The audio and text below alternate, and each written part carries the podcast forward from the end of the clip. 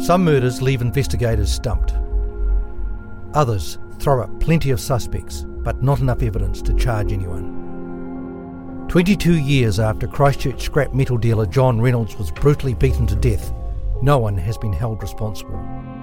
Was it the perfect crime? To me, someone had to know. Someone else had to know about it. Heavy Metal is a new three part stuff podcast that looks again at this perplexing killing. I'm Martin Van Beynen, the writer of the internationally successful podcast Black Hands.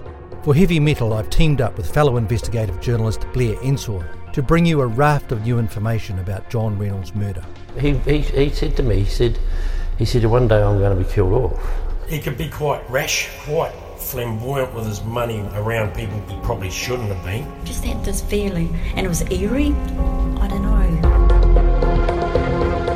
We reveal John the Pom's fascinating backstory and his interesting quirks and connections we explore Reynolds' shadowy world and talk to suspects. John was as cocky as they come. Don't do it. Told him. Don't do it. You'll get knocked on the head. The last thing that my dad ever wanted to do was to take someone else's life. This podcast is about people who live on the fringes junkies, thieves, and those down on their luck. Sometimes they kill, sometimes they get away with it.